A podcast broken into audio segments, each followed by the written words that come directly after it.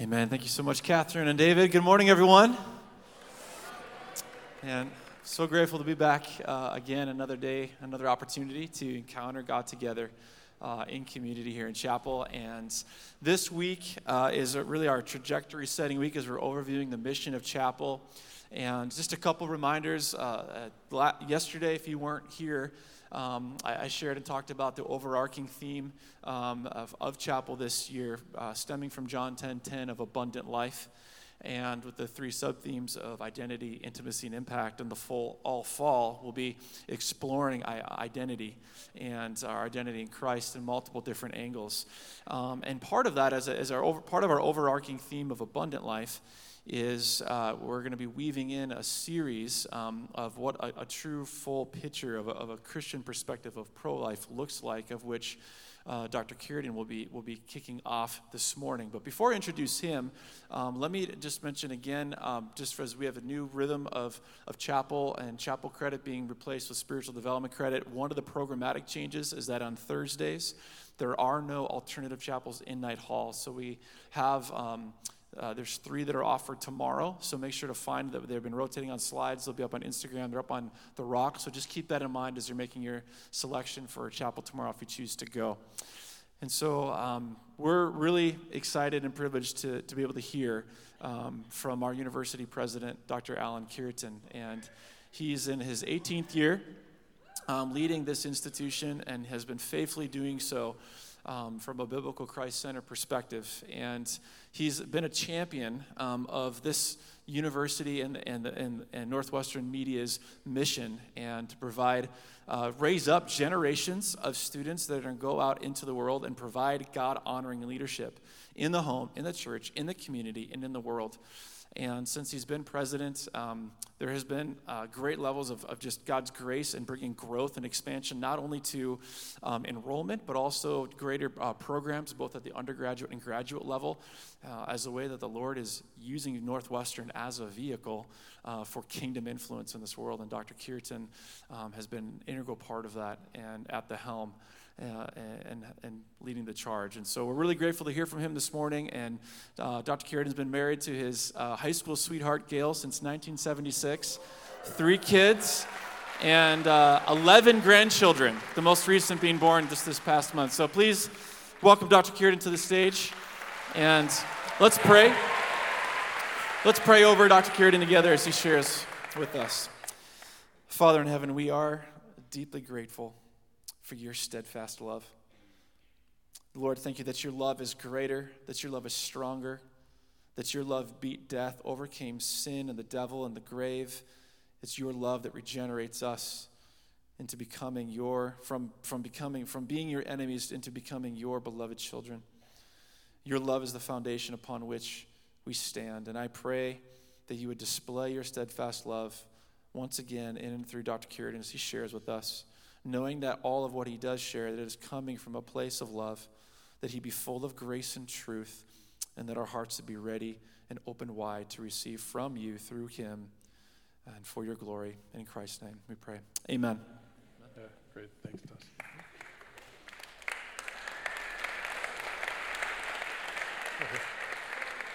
Yeah, good morning, Northwestern. It's good to be here. It's great to have you back. This place is not the same without you. It gets really boring here in the summer. So I'm grateful for the energy and the synergy that you all bring back to campus. Uh, today, I'm going to talk to you and share my perspective on pro life. And um, this is a perspective that my, my guess is 95% of you have never even heard of. I'm going to present a perspective that's been recent in recent years, and it tends to be uh, a little bit outside the mainstream of evangelical or Protestant thinking. And uh, to be honest with you, I'm a little bit nervous about sharing it with you, but I believe you need to hear it.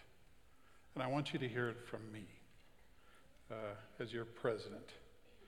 And so, uh, if there are some of you in the audience that would just quietly pray for me at this time, I would be deeply grateful.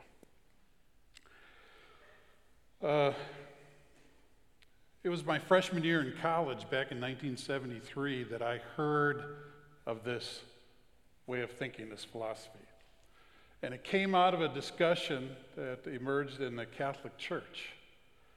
And as a Bible major, uh, we were kind of following what was happening in the evangelical circles and what was happening in the church. And this discussion came up, and I thought, wow, what an interesting way of seeing or defining pro life. Because as you recall, in 1973, we had a Supreme Court decision made called Roe versus Wade that legalized abortion.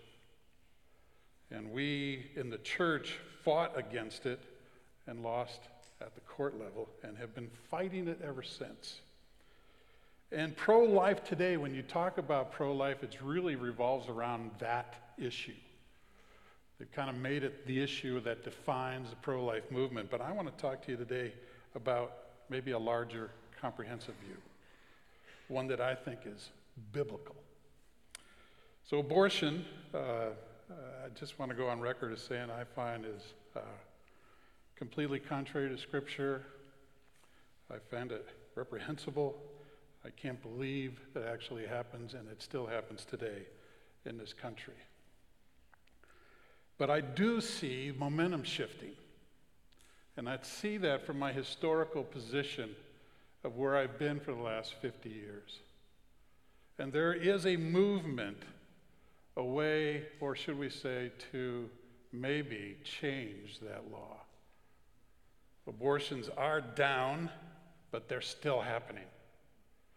And what breaks my heart is that they're happening in the evangelical church amongst the followers of Christ.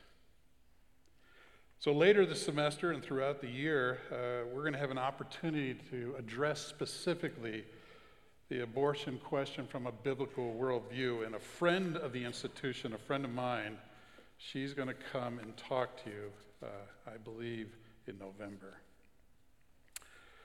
But my viewpoint that I want to share with you today emerges out of Deuteronomy 6 4, out of Mark 12. If you have your scripture, let's open up to Mark 12, Matthew 22, or even Luke 10. In fact, James calls this in verse chapter 2 verse 8 the royal law. What I'm going to share with you. So I'm going to read from Mark 12 starting at verse 28. Upperclassmen, you've heard me talk about this passage of Scripture. This is a passage of Scripture that means a lot to me. And I'm going to share it with you a lot, and I'm sharing it with you today. So, starting at verse 28. And one of the scribes came up and heard them disputing with one another, and seeing that Jesus answered them well, asked Jesus, Which commandment is the most important of all? And Jesus answered, The most important is, Hear, O Israel, the Lord your God, the Lord is one. And you should love the Lord your God with all your heart, with all your soul, with all your mind, and with all your strength. The second is this you should love your neighbor as yourself. There is no other commandment greater than these. And the scribe said to him, You are right, teacher. You have truly said that He is one, and that there's no other besides Him. And to love Him with all the heart, and with all the understanding, with all the strength, and to love one's neighbor as oneself is much more than all the burnt offerings and sacrifices. And when Jesus saw that he answered wisely, he said to him, You are not far from the kingdom of God. And after that, no one dared to ask him any questions. So I look at this concept of loving my neighbor. What does that require of me as a follower of Christ? See, because I and you are new covenant Christians. We have the old covenant and the new covenant, Old Testament, New Testament.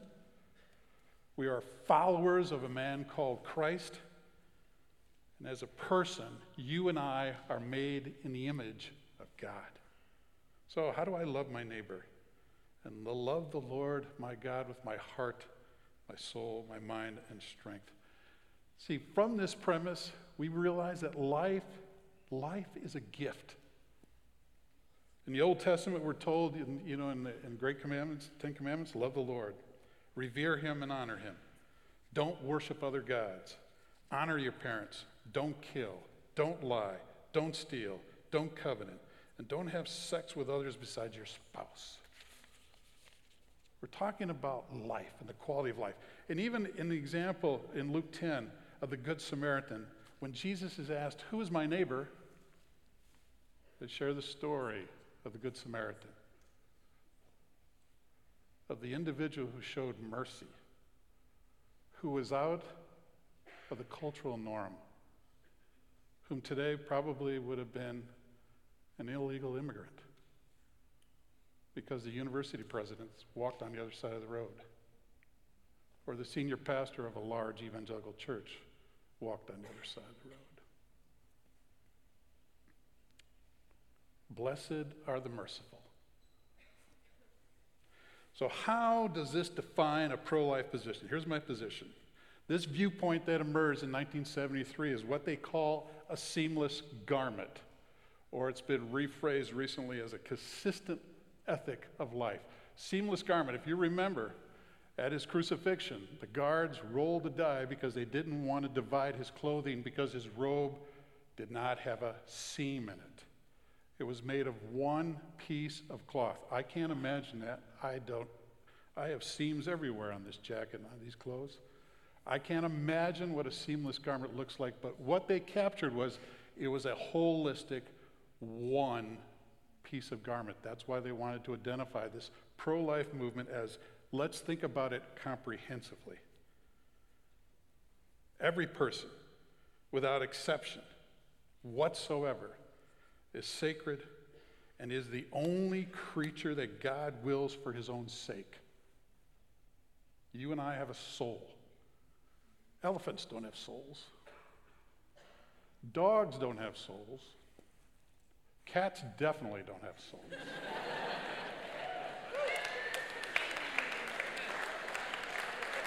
That's for another day. That's for another day. And then when you look at our culture, Archbishop Bernardin says that we have a culture of death that's interlinked with many expressions of contempt for human life, while at the same time recognizing that it can't be collapsed into a single problem, but it's part of a larger problem. When you look around at our society, what's happening in our TV shows, movies, video games, what's happening in the shootings, people. There is a contempt for death, a culture of death in our society right now that just permeates everything we're about. The seamless garment is asking ourselves, from a biblical viewpoint, we need to honor life in all categories. So, what are those categories? Definitely the first one we got to list is abortion. How about nuclear war? How about capital punishment? How can I ask to protect life on the front end and be willing to take it on the back end? The logic's not there. Euthanasia, or for some of you that we may define that as medically assisted suicide. Adoption, homelessness, poverty, hunger, immigration, health care, racism, embryo adoption. Did you know this is a new phenomenon emerging. What do we do with all the embryos that are fertilized and frozen? If you and I believe life begins at conception, what do we do with all those embryos? There's a movement now amongst Christians to begin to adopt them. This is your generation that you've got to face. How about addiction, foster care, disabilities, the whole end of life discussion? How do we as Christians celebrate the end of life and show people how to handle death or human trafficking? See, we need followers of Christ at the table, at the forefront of these moral issues to influence our culture, to influence our society. As followers of the Good Shepherd, you heard this yesterday from Justin. As followers of the Good Shepherd, we need to engage culture and reclaim it for Christ. and not let the evil one have his way. Yes, this is a broken and fallen world, but you and I have that responsibility as followers of Christ to be Christ, yes. to show mercy, to show mercy to my neighbor. So let's go back to this seamless garment for life. I want you to hear me now and hear me clearly. This is not a political agenda on my part. This is not a social agenda. So don't negate my philosophy or my approach as something biblical or social. It is neither Democrat or Republican. For me, it's biblical. All right? We talk about the sanctity of life. When we talk about an approach, we need to be consistent. That's my belief. We need to be consistent. We can't argue for the protection of life on one end and then have 3,800 nuclear warheads. Why do we need 3,800 nuclear warheads? Think, why do we need 3,800 nuclear warheads? Won't three do? Really, none will do, but you know, I mean, it's hard to argue to protect life on one end and argue to end life on the other, like medically assisted suicide or capital punishment. We must advocate as followers of Christ for all of life. As we love the Lord with our heart, soul, mind, and strength, we love the neighbors as ourselves. We can't approach life without that consistent ethic. Now, another discussion that I would love to have with you is war and the importance of defending our country and a just war. That's a different topic. But we need to approach how do we show mercy? How about the homeless issue that we read about in our culture? The most prosperous nation on the earth, and we have homeless people, not only here in the Twin Cities, but what's happening on the West Coast in Seattle, Portland, San Francisco, LA. Immigration. Wow. How do we handle that? As sol- you know, they are sojourners in our country. We need to treat them as we would any of our neighbors. I have a dear friend who lives in the Coachella Valley of California. That's down in the Palm Springs area. He's about 20 miles from the border. In his business, he raises palm trees. In fact, he says to me he raises 90% of the palm trees in the United States. It's a pretty big farm. And he employs a number of people and he said, Al, I want to tell you how hard it is to get anybody through immigration. He said, I am willing to cover the attorney's fees, the cost, and everything, but Al, it is a two year process. Why? I want to say to our government officials, why does it take two years to get citizen status of some type in the United States? That should not happen. Here again, it's a, I'm, not, I'm talking biblical folks. A sojourner in our country, a visitor who's seeking to live here. We should be more open than we currently are. We need to advocate for a biblical, not political, a biblical position. And I keep thinking of my life verse of Micah 6 8. Oh man, what does the Lord require of you but to do justice, love mercy, and walk humbly with your God? The body of Christ, you and me, we need to be pro life, advocating for those who need a voice, who are unable to speak for themselves, because they are made in the image of God, just like you and me. So here's my point we cannot be stuck on one issue. No matter how important that issue is, and each issue is vitally important. But we can't say that my pro life issue is more important than yours. And if you don't believe the way I believe, then I'm not going to stand with you. As Christians, we stand together because of the Savior who's made us one. So the seamless garment seeks to address that all of life's issues are important. In other words, how would Christ love them? How would Christ react? So, my encouragement to you is pick an issue. That's fine. Be an advocate for that issue. But don't downplay the others. Incorporate them in. Be supportive.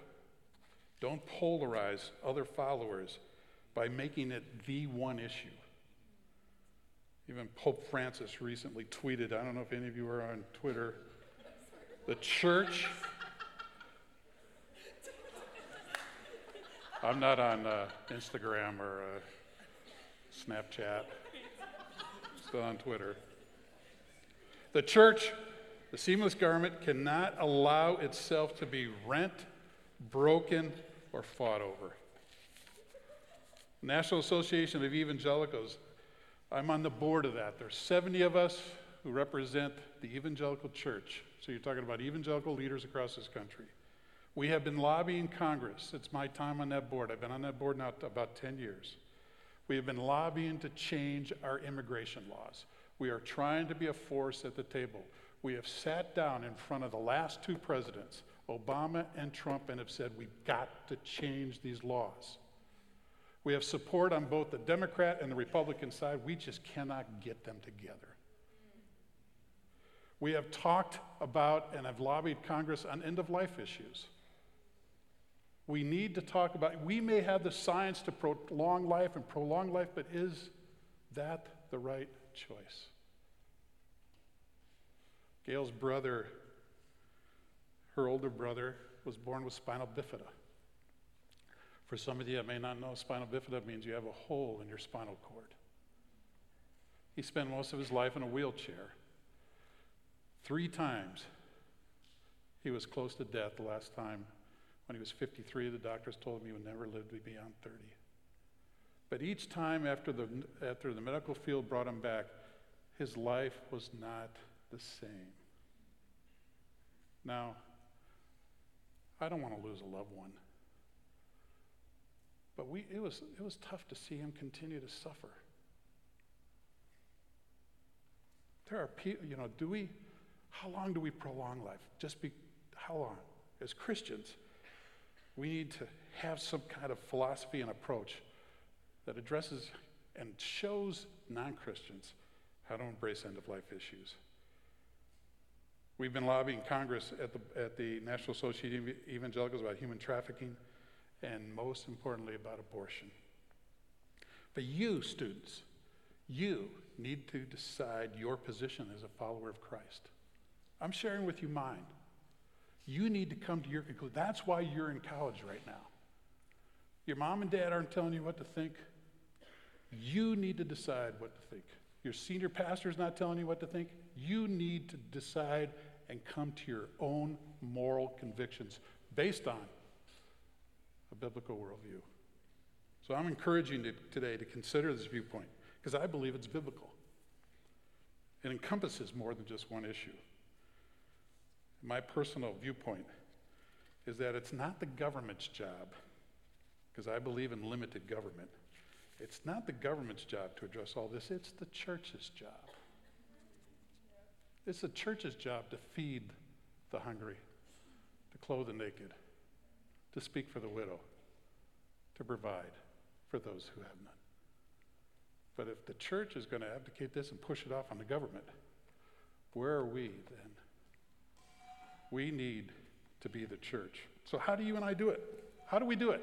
Al, the world's hungry. How do I do it? You do it one person at a time. You feed a hungry world one person at a time. You clothe a naked world one person at a time. You address the problem when you see it, you address the opportunity when you have the opportunity, and you become active in addressing these needs.